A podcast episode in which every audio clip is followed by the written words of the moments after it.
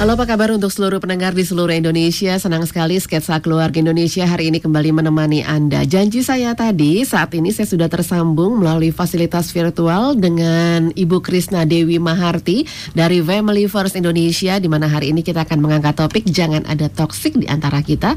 Kita akan membahas seputar toxic parenting. Ternyata bikin anak pusing ya.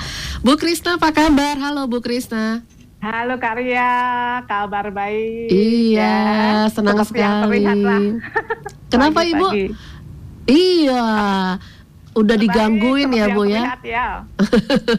Oke okay, baik, Ibu kita ngomongin toksik nih ya. Toksik itu kan uh, istilahnya racun gitu ya sebetulnya ya Bu. Ternyata ya. yang namanya toksik ini juga ada uh, bisa dimulai dari keluarga. Oke okay, kalau ngomongin toxic parenting nih, sebetulnya yang disebut dengan toxic parenting itu apa dan sebetulnya bagaimana Bu Krisna?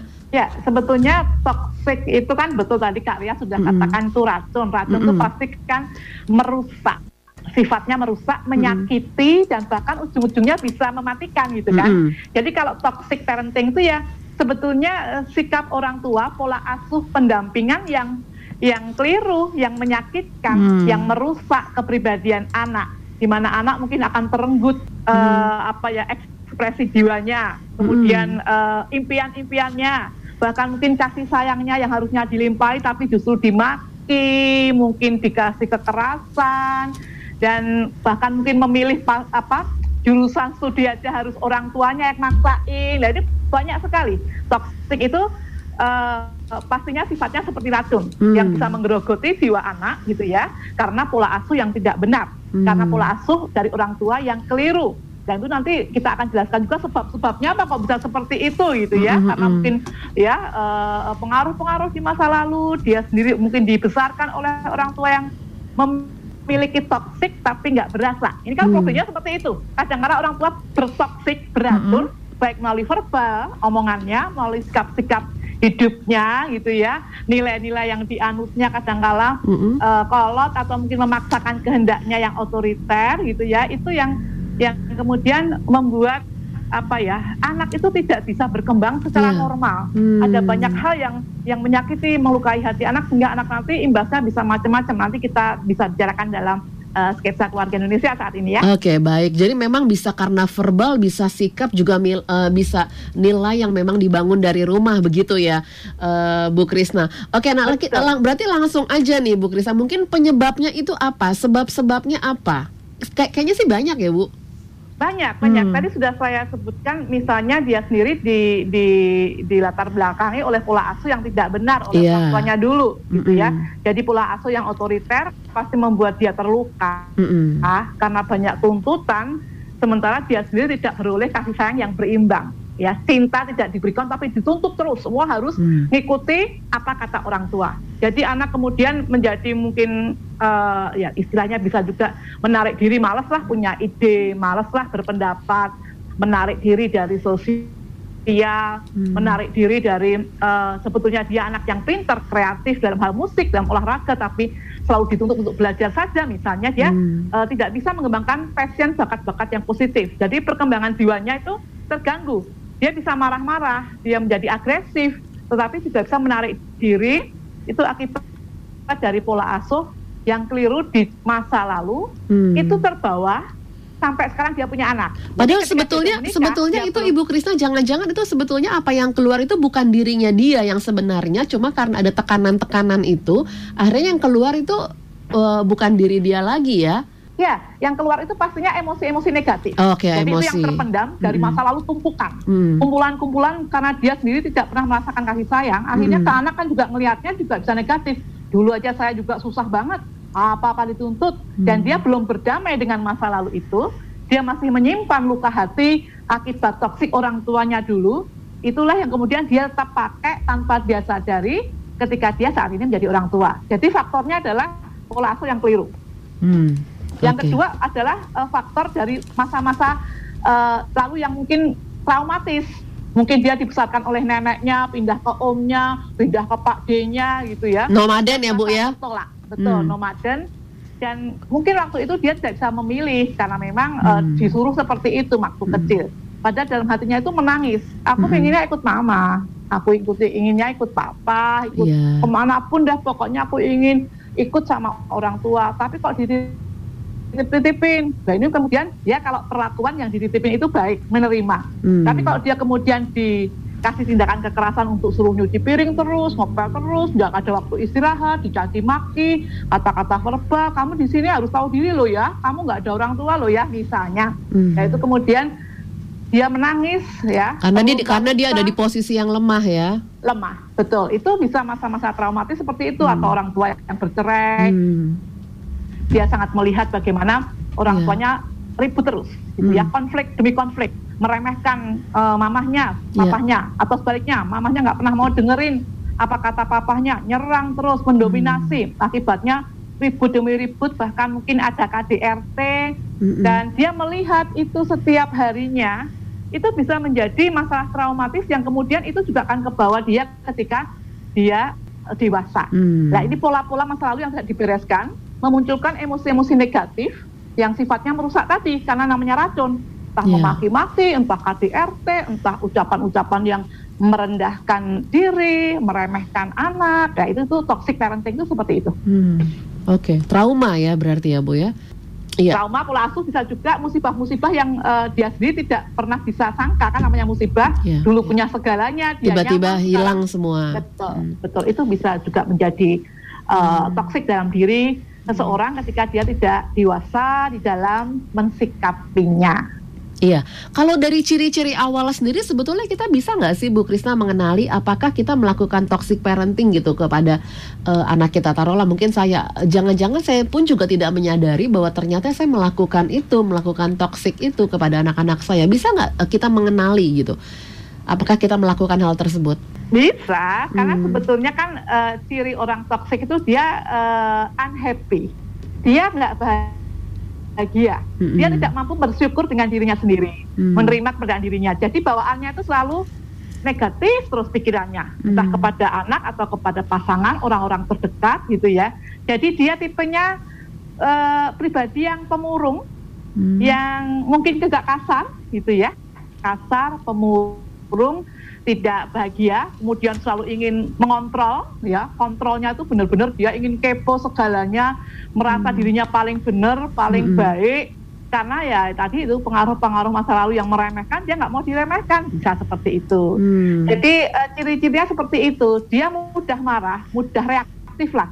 Kan beda orang punya respon dan punya reaksi. Kalau reaktif itu pasti lebih sikap yang negatif, serta merta marah, serta merta saat itu juga memutuskan sepihak tanpa hmm. berdiskusi, tanpa minta pendapat anak bagaimana, pendapat pasangan bagaimana. Enggak, pokoknya begini. Papa nggak mau tahu, mama nggak mau tahu. Pokoknya kamu dengerin aja, lakukan saja. Nah ini sikap-sikap seperti ini ketika dari tahun ke tahun dibawa itu sebetulnya salah satu ciri toksik ya.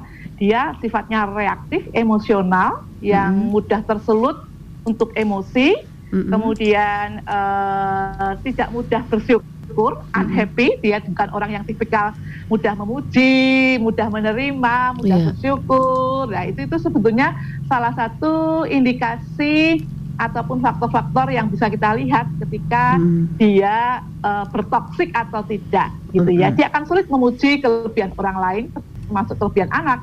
Anak nilainya berapapun ya dia tidak akan mudah memuji. Segitu papa dulu juga segitu. Mama apalagi? Mama itu ranking terus ya. Kamu segitu aja sudah uh, merasa bangga. Nah, seperti itu loh yang hmm. sikap-sikap ucapan negatif, negatif terus tidak pernah uh, berpikir positif, suka mengkritik ya, meng, bukan mengkritisi loh, tapi mengkritik, mm -hmm. mengkritik yang tidak ada puas-puasnya, nggak pernah merasa berpuas diri, bersyukur. Itulah sebetulnya salah satu faktor yang sebetulnya kita bisa lihat sebagai indikasi dia memiliki toksik atau tidak ya, dalam hmm, dirinya. Iya, biasanya kan model-model orang tua yang seperti itu yang ketika dia melakukan toxic parenting itu kan karena mungkin dulu pun dia mengalami hal yang sama.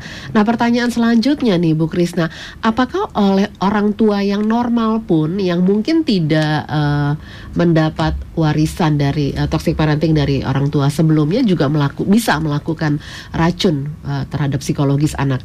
Kalau dia terpengaruh oleh pasangannya karena lingkungan oh iya iya iya kan juga mempengaruhi bukan hmm. hanya pola asuh iya, ya iya. jadi kalau pasangannya ya pasangan iya, yang betul. ternyata ya makanya hmm. uh, tidak hanya sebagai orang tua saja tapi hmm. pasangan kita kita itu bertumbuh sekian tahun mm -hmm. dengan orang-orang terdekat yang macam apa nih lingkungan kita. Iya, iya. Kalau kita dipenuhi oleh lingkungan yang mencintai kita, menerima kita, artinya pasangan kita juga memenuhi cinta kasih, mm -hmm. ada waktu buat kita, memprioritaskan kita. Saya yakin mm. uh, toksik ini akan kecil ya, kemungkinan yeah. akan terjadi.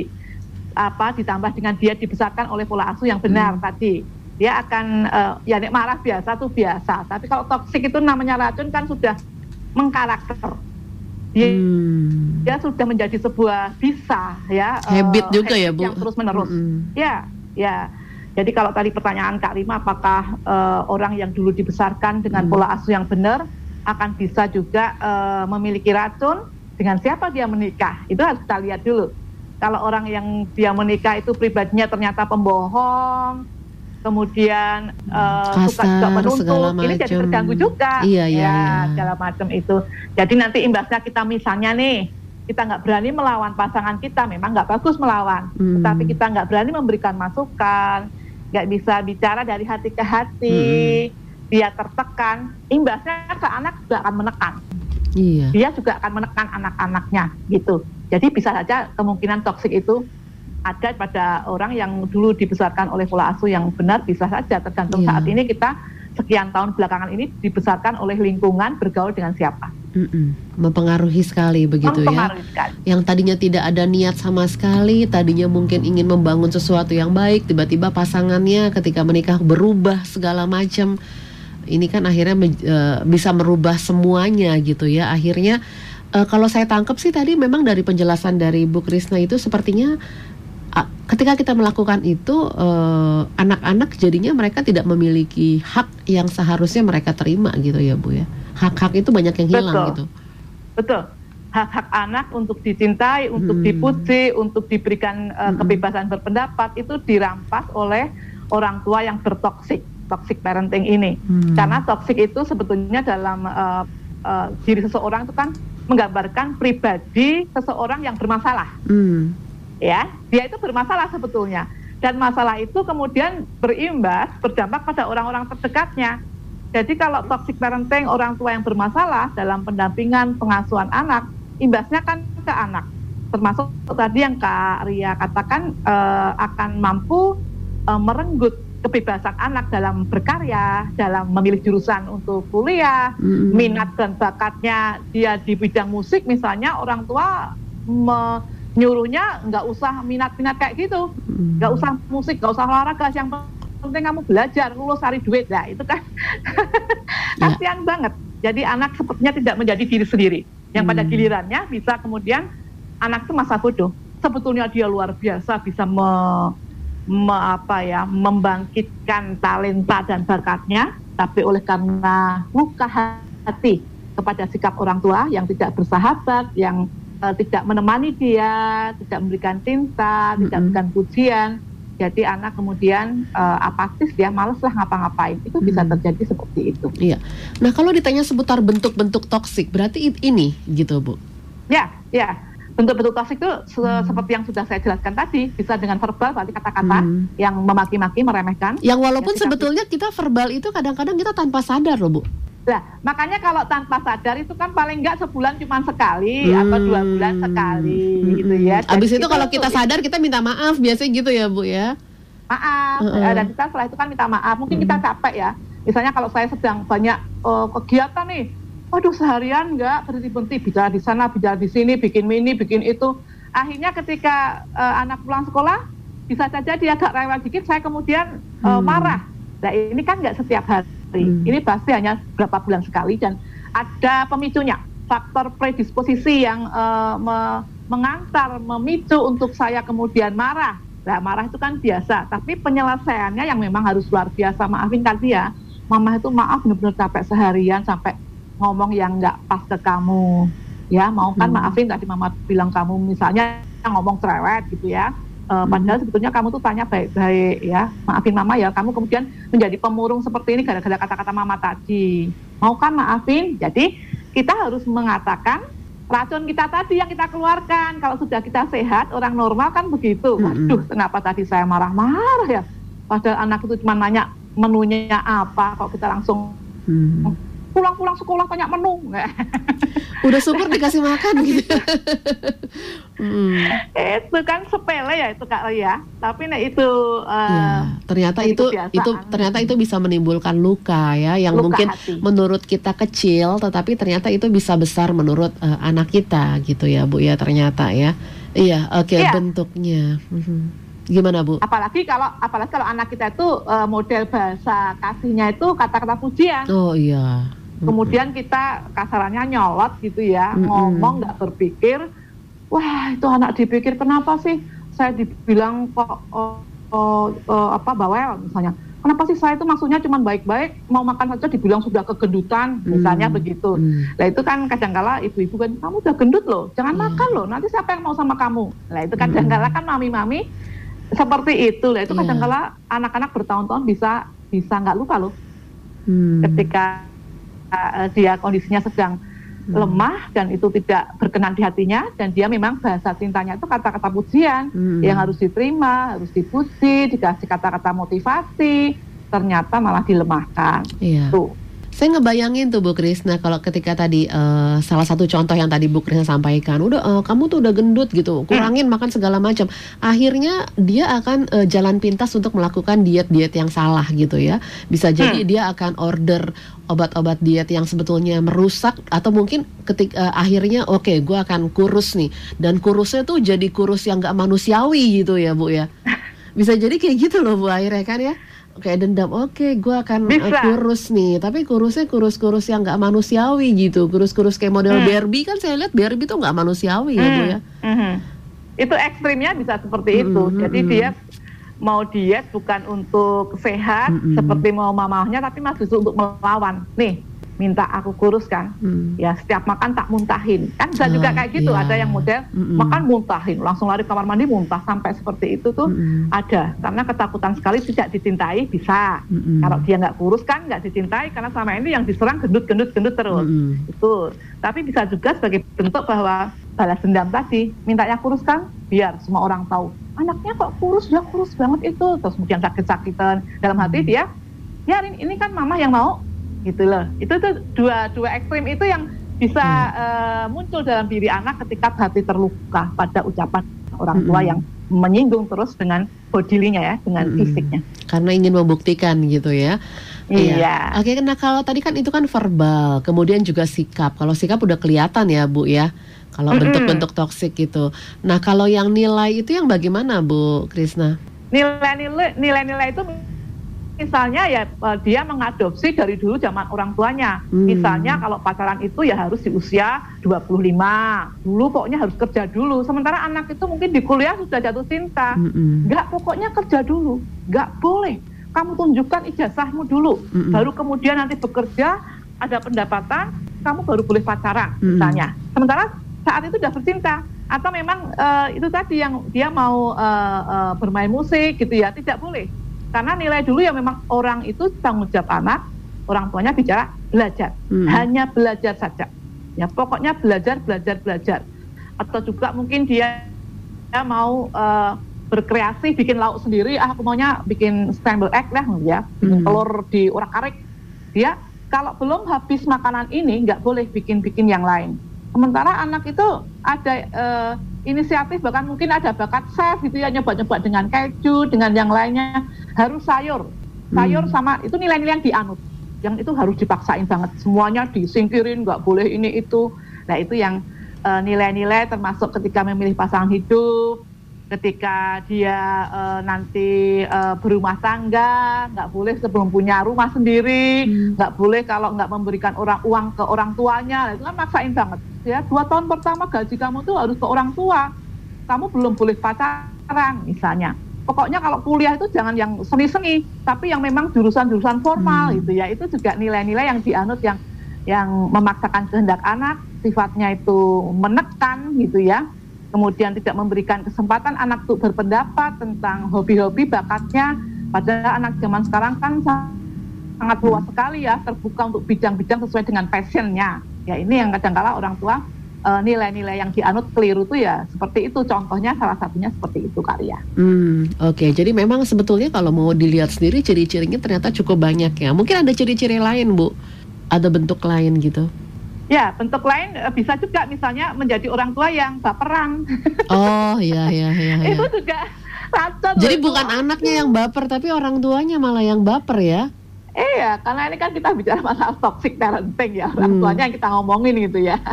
Orang tua yang baperan, yang kadang dikit, dikit hmm. nangis, oh, jangan kuliah di luar kota, nanti mama sama siapa. Hmm. Padahal anaknya, aduh aku tuh pingin di sana karena ada jurusan favorit saya, ada yang saya ingin lakukan di sana karena hebat di fakultas atau universitas itu, teman-temanku juga satu itu ke sana. Nah, ini kan hmm. orang tua kadang-kadang cuman nangis untuk mikirin anaknya biar berbelas kasihan ke dia. Itu kan hmm. uh, racun juga atau anak sudah menikah jangan tinggalin mama ya. Oh, itu mama itu bentuk bentuk orang tua yang mengasihani diri sendiri ya, Bu. ya. mengasihani diri sendiri hmm. dan menuntut orang lain mengasihani. Iya, iya.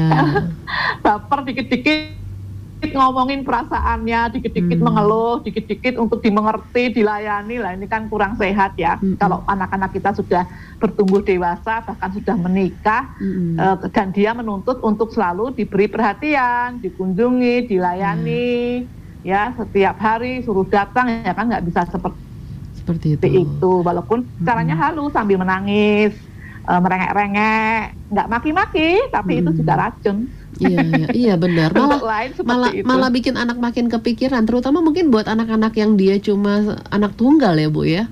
Betul, betul iya. Hmm. Jadi kan dilematis, hmm. makanya nanti dengan pasangannya bisa saling tarik-tarian kan. Keluarga hmm. dia bisa nggak harmonis ini kalau dia terlalu ngepro ke orang tuanya. Kalau istrinya atau pasangannya tidak berjiwa besar, tidak memahami bahwa oh ini anak satu-satunya yang puluhan tahun dia besarkan, dan sekarang sepertinya saya ini kayaknya ngambil begitu saja. Ini kan harus ada pengertian dari hmm. pasangannya juga hmm. supaya tidak terjadi tanda kutip perang dingin antara um, mertua dan juga menantu. Nah ini uh, tentu tantangan berpasangan dengan anak yang um, tunggal gitu. Hmm gitu ya anak tunggal itu tentu lebih berat lah menurut saya walaupun tidak selamanya seperti itu tergantung kedewasaan orang tua dari ya kedewasaan dari orang tua. Jadi memang nggak mudah memang ya untuk menjadi orang tua gitu. Mungkin uh, banyak orang tua orang tua sekarang yang nggak kepikiran ke sana karena mikir anak saya masih kecil nih masih jauh gitu ya Bu. Padahal tanpa kita sadari nggak terasa tiba-tiba anak-anak udah besar, tiba-tiba udah kuliah, tiba-tiba udah punya pacar, pengen nikah gitu. Baru kita kaget kalau kita nggak mempersiapkan diri seperti itu kan. Dan akhirnya toksik malah yang ada. Jadi sebetulnya ketika anak-anak kita masih kecil kita perlu juga ternyata untuk mempersiapkan hal-hal seperti ini ya Bu Krisna bahkan bukan anak-anak masih kecil hmm. sebelum kita melahirkan anak kita ketika kita dalam saya sebagai konselor uh, pernikahan kalau di gereja juga uh, punya beban pelayanan hmm. setiap uh, kali sesi itu saya pasti memberikan apa namanya sesi tentang hubungan dengan mertua komunikasi dengan suami istri termasuk bagaimana ketika nanti ada hmm. anak jadi kan mereka pun belum menikah loh ini sudah harus dikasih tahu bahwa menjadi orang tua itu ada pola asuh yang benar dan yang tidak benar. Hmm. Pola asuh yang tidak benar misalnya otoriter, kemudian permisif, memanjakan, masa bodoh itu kan nggak benar.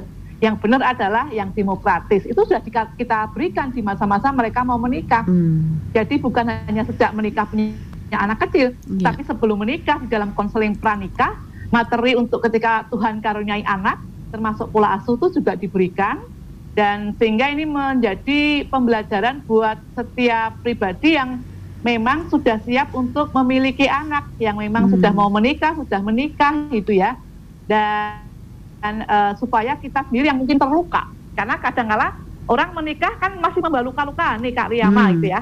Luka-luka di masa lalu. Nah ini kalau dia belum beres kan nanti kan berimbas iya. ke anak. Diwarisin ya, ya Bu ya. Betul, warisan turun temurun itu ya. hmm. ya. Ini yang tidak bagus kalau tidak diputus mata rantainya. Hmm kita berdamai dengan masa lalu, dengan orang-orang, mungkin orang tua kita yang juga melukai kita karena misalnya punya dua anak, orang tua kita, kita ini tidak pernah jadi favoritnya. Yang difavoritin kakak kita misalnya. Hmm. Wah anakku yang pertama itu segalanya bisa, juara terus kalau tampil nyanyi, waduh memukau. Yang kecil ini nggak pernah disebut karena memang nilai-nilainya pas-pasan misalnya hmm. gitu ya. Jadi anak ini kan akan memendam. Kemudian sudah dewasa menikah, Mari hmm. kita belajar sudah mem memaafkan orang tua kita loh. Kalau tak, tidak nanti kita juga punya favorit dalam keluarga kita. Anakku yang pertama yang luar biasa, luar negeri kuliahnya, ini mah nggak bakalan bisa jadi beban orang tua. Hmm. Anak itu terluka, anak itu mengalami luka hati oleh karena ucapan-ucapan orang tua yang membedakan, karena sikap favoritisme tadi biasanya tanpa disadari muncul di setiap keluarga yang uh, punya anak lebih dari satu. Hmm, iya benar seperti itu. Nah tentunya pendengar kita saat ini live YouTube, jadi silakan anda bisa menyaksikan melalui YouTube channel di Heartline Network gitu ya, atau anda boleh kasih uh, respon anda juga melalui di kolom chatnya, ataupun juga boleh telepon ke kita juga boleh di 021 591 9244 atau ke WA di nomor 0855 885 1006. Bu Krisna kita sebentar akan break nanti kita akan lanjutkan lagi ya, Baik. ya Bu Krisna ya. Ya masih di ya, program ya, sketsa keluarga Indonesia. Ya, terima kasih Anda masih bersama dengan kami di program Sketsa Keluarga Indonesia untuk hari ini dan saya masih bersama dengan narasumber saya dari Family First Indonesia, ada Ibu Krisna Dewi Maharti. Jadi silakan untuk Anda bisa follow Instagram dari Family First Indonesia di Family First Indonesia dan juga melalui YouTube-nya ya. Jangan ada toxic di antara kita, toxic parenting ternyata bikin anak pusing gitu ya. Bikin anak kita juga nggak bisa berkembang. Tadi seperti yang sudah disampaikan uh, di awal oleh Ibu Krisna juga bahwa setiap orang tentunya menginginkan hal terbaik buat anak-anaknya. Tapi ketika kita memaksakan keinginan, menganggap orang menganggap kita selalu benar, gitu ya, jangan-jangan ternyata pola asuh yang kita kenal tadi uh, Ibu Krisna menyampaikan toxic parenting ini ternyata tanpa kita sadari itu kita lakukan gitu ya Bu Krisna. Karena kan kebetulan nih biasanya eh, rata-rata uh, mereka bilang bahwa saya nggak sadar melakukan itu kan gitu ya Bu Krisna kebanyakan yang datang kepada anda seperti itu nggak Bu Krisna? Betul betul. Hmm. Jadi kebanyakan dari mereka pastinya nggak sadar kalau mereka itu melakukan toksik, betul uh. beracun melalui kata-kata lagi hmm. ya itu wajar karena dulu dia dibesarkan dengan cara juga yang seperti itu menuntut anak kalau sampai iya. nggak yeah. dituntut anak nggak tahu diri sementara anak aduh kemarin ada yang uh, apa namanya uh, konsultasi gitu ya anak sulit tidur sampai subuh susah sekali gitu hmm, ya. Apalagi di masa pandemi sekarang kan ya Bu ya, anak-anak tuh jam iya, tidurnya iya, jadi berubah dia gitu. ketemu teman-temannya, betul. Hmm. Dia sangat rindu ketika bisa belajar ketemu teman-teman, bisa ketawa-ketawa, hmm. kemudian melakukan aktivitas. Sekarang hmm. semua harus di rumah. Sementara uh, di rumah juga uh, dia bosan sampai gelisah takut ini sampai kapan. Lah orang tua malah justru uh, banyak menekan dia untuk makan banyak. Ya jangan kemudian kamu mikirin apa di kamar, kamar terus. Ayo aktivitas kembangkan hobimu. Bayangin ya ketika memang anaknya sedang stres kemudian justru suruh melakukan hal-hal yang bagi dia berat. Harusnya kan ditanya dipeluk pinginnya apa toh? Yuk ngomong. Ya kamu pinginnya apa? Ya aku pinginnya ketemu teman-teman lagi. Lah ini kondisinya seperti ini susah. Buat video kalian aja atau gimana terus janjian kita ketemu sebentar tapi mama yeah. papa dampingin loh ya nggak boleh yeah. uh, kemudian Sendi uh, ya, sendiri uh, keluar sendiri kemudian lupa waktu mm -hmm. kan gitu bisa juga tapi ya uh, karena komunikasi mungkin kurang baik anak sudah malas ngomong nggak apa-apa nggak apa-apa kamu kok nggak bisa tidur nggak apa-apa nggak apa-apa nggak apa-apa nggak apa-apa nggak apa-apa terus itu ya saya nggak masalah kok itu ya ternyata ya uh, pastinya karena sikap perilaku orang tua yang selama ini menganggap anak ini selalu kecil terus yeah. itu ternyata ya uh, dan dan ternyata pola asuh dia dulu juga seperti itu. Dia sangat diprotek oleh orang tuanya nggak boleh ke mana-mana apa apa harus seizin dikontrol. Karena salah satu uh, toxic parenting itu juga sikap hmm. mengontrol hmm. ya. Mengontrol yang ingin tahu kepo terus semuanya. Main HP-nya HP main apa itu? Kamu tadi WA siapa? Jadi anak kan ketika udah SMP SMU kan punya privasi juga ya kadang-kadang kan tetap harus pahami boleh main HP asal tahu hmm. waktunya jam sekian sampai jam sekian silakan apalagi di masa pandemi mungkin nggak banyak kegiatan yuk pakai-pakai untuk aktivitas yang positif yuk ketemu sama teman-teman lewat uh, apa namanya Virtual. ini online gitu hmm. ya itu kan penting juga lah kalau anak kita modelnya tipikal yang pendiam kan juga sulit ini kalau kita nggak hadir dengan uh, apa ya dengan hati sebagai anak-anak yang ceria, bahkan menuntut, ketakutan sekali anaknya sakit, anak malah tambah stres. Itu kemarin ada yang seperti itu, merasa tidak dimengerti mm-hmm. dan merasa bahwa uh, orang tuanya ini nggak sadar kalau selama ini memproteksi anaknya sedemikian rupa itu adalah bagian dari racun anak ini nggak bisa berkembang. Berarti ya, mempengaruhi kese kesehatan mental dia juga ya Bu ya? Makanya sampai dia nggak bisa tidur tuh, tidur itu baru jam Stress. 3 pagi, jam hmm. 4 pagi. Itu sudah kesehatan mentalnya sangat terganggu. Hmm. Itu kalau orang normalnya itu kan nggak seperti itu pola tidurnya. Ya kalau dia nyaman-nyaman saja, yeah. dia di rumah sudah stres dengan cara-cara orang tua yang memperlakukan dia seperti anak kecil terus, ditambah beban buat dia. Jadinya kemudian dia terganggu kesehatan mentalnya, nggak bisa untuk uh, tidur jam 10 malam, jam 9 itu nggak bisa. Pagi-pagi baru terasa ngantuk. Ya nanti bangunnya siang, jam 11, jam 12 baru cari makan karena lapar. Mandinya ya nanti-nanti. Jadi polanya sudah berbeda saya dari rutinitas sebelum pandemi itu. Kasihan hmm. sebetulnya. Anak-anak yang tidak memiliki hubungan yang baik dengan orang tuanya karena orang tua yang bertoksik itu, beracun itu, yang orang tuanya nggak sadar Hmm. Dan ini pasti sangat-sangat tertekan di masa-masa pandemi seperti ini. Iya. Jadi ya. memang akhirnya uh, gap itu uh, terjadi gitu ya Bu ya. Komunikasi juga uh, nggak jalan atau kalau kalaupun komunikasi jalan juga akhirnya memang ya komunikasi yang seperlunya aja sepertinya gitu ya Bu Krisna ya. Betul, betul. Otomatis ketika pola asuh yang tidak benar yang membebani mm. anak, yang merusak hati anak kan toxic parenting itu ya. Sikap-sikap mm yang otoriter atau bahkan mungkin yang masa bodoh karena terserah kamu apa apa pun terserah. Mama nggak punya waktu buat kamu nih, ya karena sibuk di kantor. Mm. Papa juga sudah di luar kota gitu ya. Mm. Anak ini kan jadi hadir seperti gelas kosong. Kebutuhan utama anak kan dicintai, diterima, mm. waktu untuk ditemenin. Tapi orang tua tidak pernah hadir. Baik-baik, nggak pernah marah tapi nggak pernah hadir itu juga toksik loh jadi uh, uh, dia nggak peduli dengan anaknya baik apa pun diturutin itu yang uh, model pulasi yang pleaser yang memanjakan hmm. akhirnya anaknya pun bisa kemudian ah mama nggak butuh saya saya hmm. ini nggak penting terjadilah gap hmm. saya nggak mau ngomong apa-apalah sama mama sama papa selama ini kayaknya malah mengganggu kalau aku bicara kalau komunikasi biarlah aku sibuk sendiri nah, bahayanya nanti bisa ke pornografi, ke hmm. seks bebas, ya, narkoba. Kalau orang tua tidak berfungsi, artinya disfungsi. Ada sebutan orang tua, namanya juga orang tua, tapi perannya nol, ya. Ini ini juga toksik ini.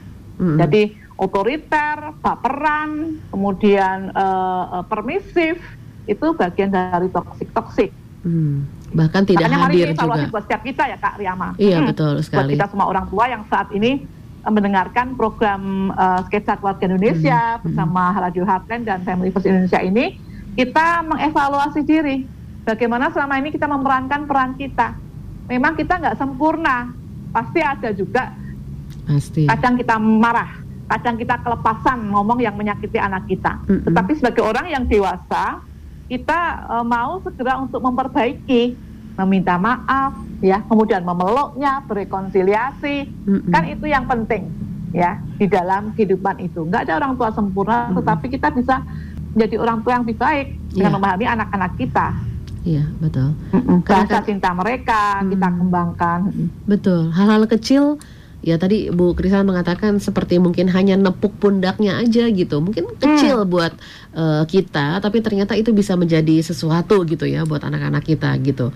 Apalagi ketika di tengah tiba-tiba oh, ya, dia ga, galau dan dia tidak bisa cerita kita tepuk pundaknya sebentar aja itu bisa jadi obat juga tanpa kita sadari gitu ya Bu Krisna ya Iya. Betul, itu menjadi vitamin, menjadi pendukung, pen, pendorong mm. ya, kayak kita itu kayak kompor yang menyemangati, memanasi untuk uh, dia tetap berkreasi, tetap melakukan mm. kehidupannya dengan baik dengan apalagi yang anak yang bahasa cintanya itu sentuhan. Mm. Gimana kamu hari ini dipeluk gitu ya, gimana? Dipusat-pusat kepalanya gitu ya.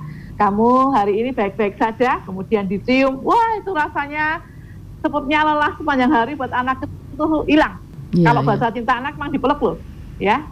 Nggak ada masalah kan? Mm -hmm. Kamu anak yang hebat ya, kata-kata pujian. Pasti uh, bisa dong kesulitan-kesulitan diatasin. Kalau ada kesulitan yang nggak bisa diatasin, ayo ngomong ke mama. Nih mama ada waktu nih. Ayo santai kita berdua 10 menit, setengah jam kita ngobrol-ngobrol. Enggak kok semua, enggak masalah kok mama. Tadi cuman untuk mah temanku itu loh dia cerita kemudian hidup gitu ya nah itu tepuan belayan ciuman anak-anak yang masih kecil khususnya yang SD TK SMP itu harus uh, dipenuhi hmm. dilimpahi dengan cinta kasih seperti itu supaya dia merasa diterima dihargai dicintai nanti tumbuh kembangnya tidak uh, tidak bermasalah. Mm. Tetapi kalau dari kecil kita sudah jarang memeluk, jarang memuji, uh, bahkan mungkin nanti nanti jangan ganggu mama, sudahlah sana ke sana sama mbaknya sana. Nah, mengalami penolakan itu mm. uh, sebetulnya tanpa kita sadari racun yang akan membuat anak jadi gamang ya. Kalau mm. berdiri itu nggak jejak, mm -mm. yang melangkahnya itu nggak nggak tegak gitu. Nggak mantap dia gitu ya bu. uh, uh. Nah, ya, dia mm -mm, bergumul dengan dirinya aku tuh dicintai nggak sih? Aku ini anaknya benar-benar mama atau bukan sih? Kok kayaknya mama nggak punya waktu buat aku itu.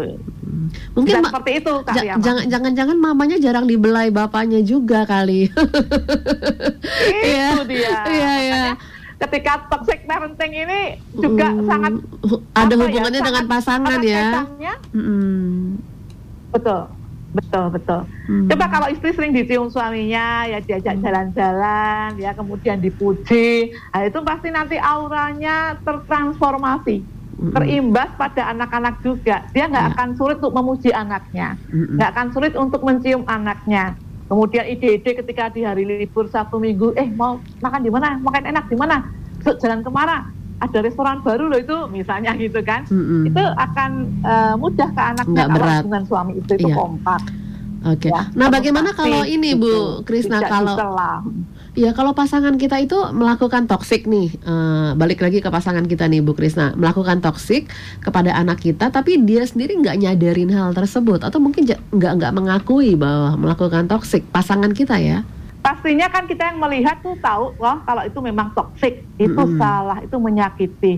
Kasihan hati anak kita gitu kan. Ya oke okay, waktu pas kita berdua bersama-sama dalam kondisi yang santai ya kita harus bicara dikasih tahu pasangan kita. Tahu nggak kemarin tuh ya anak kita tuh nangis loh.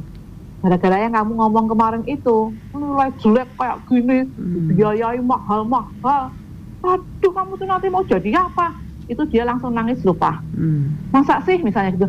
Iya, makanya jangan keras-keras ke anak karena dia itu mungkin juga uh, hatinya kan nggak seperti kamu yang kuat. Jadi kita juga puji pasangan kita untuk hal baik dia. Tapi kita harus tunjukkan bahwa itu nggak pas, ya. Itu nggak pas loh mah. Kamu omelin dia dengan dari tadi ditinggal dari rumah saya pikir rumahnya udah bersih semua, udah nyalain hmm. listrik, sudah manasin nasi. Kamu tuh ngapain aja? Yeah, yeah, Kalau yeah. ibunya, ini kan apaan sih mah? Dari tadi damai sejahtera dia mama pulang kayak neraka. Misalnya anak tuh yeah, itu papanya ah, itu ya. Itu kemudian kita terima anak itu dengan penuh cinta tapi ketika nanti kita di, berdua di kamar harus bicara itu nggak hmm, pas hmm. itu kurang baik apa nggak sebaiknya begini? Soalnya anak-anak kita itu kayak gini loh sifatnya. Ya nanti mama bantu nanti papa bantu.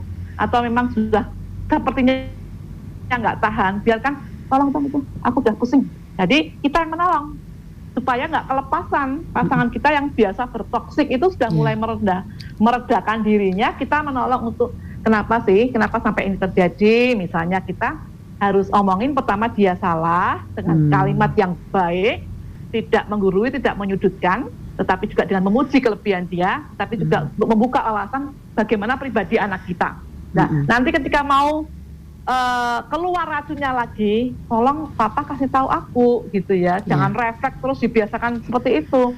Aku pusing deh, kamu bilangin deh anak kita seperti hmm. ini. Ya kita yang menolong. Kemudian ketika sudah reda, situasinya semua sudah dingin, ya dia berbicara untuk kebaikan semuanya. Yeah. Ketidaksetujuan dengan anak, kekecewaan dengan anak, boleh untuk bicara dari hati ke hati, tetapi tidak menyalahkan untuk kebaikan keluarga kita itu seperti itu. Hmm. Kalau nggak dikasih tahu akan terus terus menjadi Begitu. kebiasaan yang melukai anak kita. Mm -mm. Mm -mm. Tetap iya, harus dikasih tahu pasangan kita. Iya, baik itu sa ya, salah satunya gitu ya.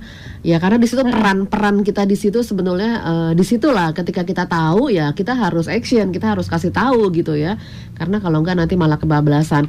Nah, itu juga berarti salah satu uh, cara juga untuk memperbaiki hubungan yang rusak dengan anak akibat toksik. Berarti itu salah satu caranya juga ya, Bu Krisna. Ya, itu salah satu cara juga ketika kita sudah mengkomunikasikan dengan pasangan kita, pasangan -hmm. kita juga sudah minta maaf, yang mau memperbaiki itu kan kemudian uh, anak juga kemudian mau untuk berbesar jiwa juga memaafkan. Hmm. Makanya dibutuhkan di sini uh, kita mendampingi anak kita untuk mengasih tahu bahwa kamu ya juga nggak pas loh nak, gini gini gini, jangan diulangi lagi hmm. ya. Kenapa tadi bapak sampai mengucapkan kalimat yang mungkin menyakiti hati kamu? Ya dia sudah capek bekerja, kemudian dia kaget sampai kamu belum melakukan apa gitu misalnya atau nilainya jelek seperti ini harapannya kan hmm. kamu nilainya baik tapi ternyata jeblok semua ini takut nggak naik kelas misalnya jadi hmm. kita memberikan pengarahan ke anak untuk meredakan hatinya hmm. untuk anak tidak membenci pada orang tuanya yeah. tapi kepada pasangan kita kita juga kasih memberitahu ini hmm. anak perlu dipahami loh pak ya jangan sampai kita tanda kutip kehilangan anak kita yeah. ya kalau dia sudah nanti benci ke kita dia lari ke teman-temannya nggak peduli ke kita dia udah SMA loh ini nggak mau hmm. pulang misalnya atau pulang larut malam hmm. dengan perlawanan dia kita justru kehilangan ya, kalau betul. kita nggak meredakan emosi kita gitu ya jadi dua-duanya dikasih tahu itulah fungsi kita sebagai penolong hmm. ya memang cara salah satunya seperti itu rekonsiliasi saling bermaafan gitu ya hmm. walaupun memang juga ada cara-cara lain untuk kita me, apa ya menghilangkan toksik itu selain kita hmm. juga banyak berdoa, kita membangun komunitas yang positif supaya pikiran kita juga positif. Ada hobi-hobi yang positif supaya tersalurkan sehingga kita itu merasa bahagia dengan diri sendiri. Yeah. Kita bersyukur dengan diri sendiri, berdamai akibatnya kita akan juga mudah berdamai dengan orang lain. Hmm. Begitu. Oke, okay, baik. Bu Krista kita harus akhiri nih rangkaian sketsa keluarga Indonesia di hari ini. Iya, uh, saya bacakan dulu ya dari Pak Ferry. Kebanyakan mereka melakukan kesalahan pengasuhan karena nggak ngerti kebenaran. Oke, terima kasih untuk Pak Ferry dan juga respon dari Ibu Lucy. Kemudian juga ya yang kasih emoticon ya untuk hari ini. Baik, Bu Krista kita harus akhiri. Mungkin ada closing statement dari Anda terkait dengan toxic parenting ini. Silakan Bu Krista. Jangan sampai anak kita baru SMA, baru SMP langsung minta kos gitu ya. Gimana Bu kita silakan. Iya iya iya. Ya baik buat kita para orang tua yang memang masih memiliki luka hati yeah. ya di masa lalu oleh karena pola asuh orang tua kita hmm. atau karena masalah-masalah traumatis yang kita alami kita harus belajar memaafkan ya kita coba ingat yuk masa-masa yang tidak enak itu tapi kemudian kita akui ya luka-luka hati itu harus kita ingat ya kita renungkan sejenak Nah, kemudian kita akui waktu itu memang kita terluka. Yeah. Bahkan mungkin dampaknya sampai saat ini. Tapi saya mau memilih hidup lebih baik lagi. Saya nggak mau hidup oleh karena gangguan masa lalu, hmm. tapi saya mau berpikir ke depan. Saya mau berdamai, saya mau hidup bahagia, supaya anak-anak saya pun boleh memperoleh kebahagiaan saya, hati yeah. yang sukacita. Kita menjadi seorang ibu yang lebih bijaksana, kita menjadi seorang ayah yang lebih juga uh, dewasa dan bertanggung jawab gitu ya. Jadi uh, pesan saya setiap kita yang mendengarkan program pada saat ini melalui Radio Heartland dalam program sketsa keluarga Indonesia ini dengan topik toxic parenting ketika kita masih ada luka ambil keputusan untuk mengampuni berdamai hmm. dengan masa lalu bangun komunitas yang sehat dan lakukan hobi Anda supaya Anda bisa mencintai anak-anak Anda dengan sungguh dan juga dengan pasangan Anda, keluarga Anda, Anda bisa hidup bahagia sehingga bisa maksimal dalam mengembangkan peran Anda sebagai orang tua. Itu aja Kak Ria. Iya, baik. Terima kasih Ibu Krisna untuk hari ini sharingnya luar biasa sekali. Ibu Krisna Dewi Maharti, terima kasih Ibu Krisna. Sama-sama. Iya. Terima kasih, juga. terima kasih Ibu Krisna. Bye. Iya. Ya, bye. Baik, terima Bye. kasih untuk uh, semuanya yang sudah menyaksikan siaran sketsa keluarga Indonesia di hari ini dan silakan untuk Anda yang terlewat siaran saya bersama dengan Ibu Krisna Dewi Maharti, konselor keluarga dari Family First Indonesia. Anda bisa menyaksikan kembali melalui YouTube channel di Heartline Network. Sekaligus saya Riamon pamit undur. Keep on growing and never give up.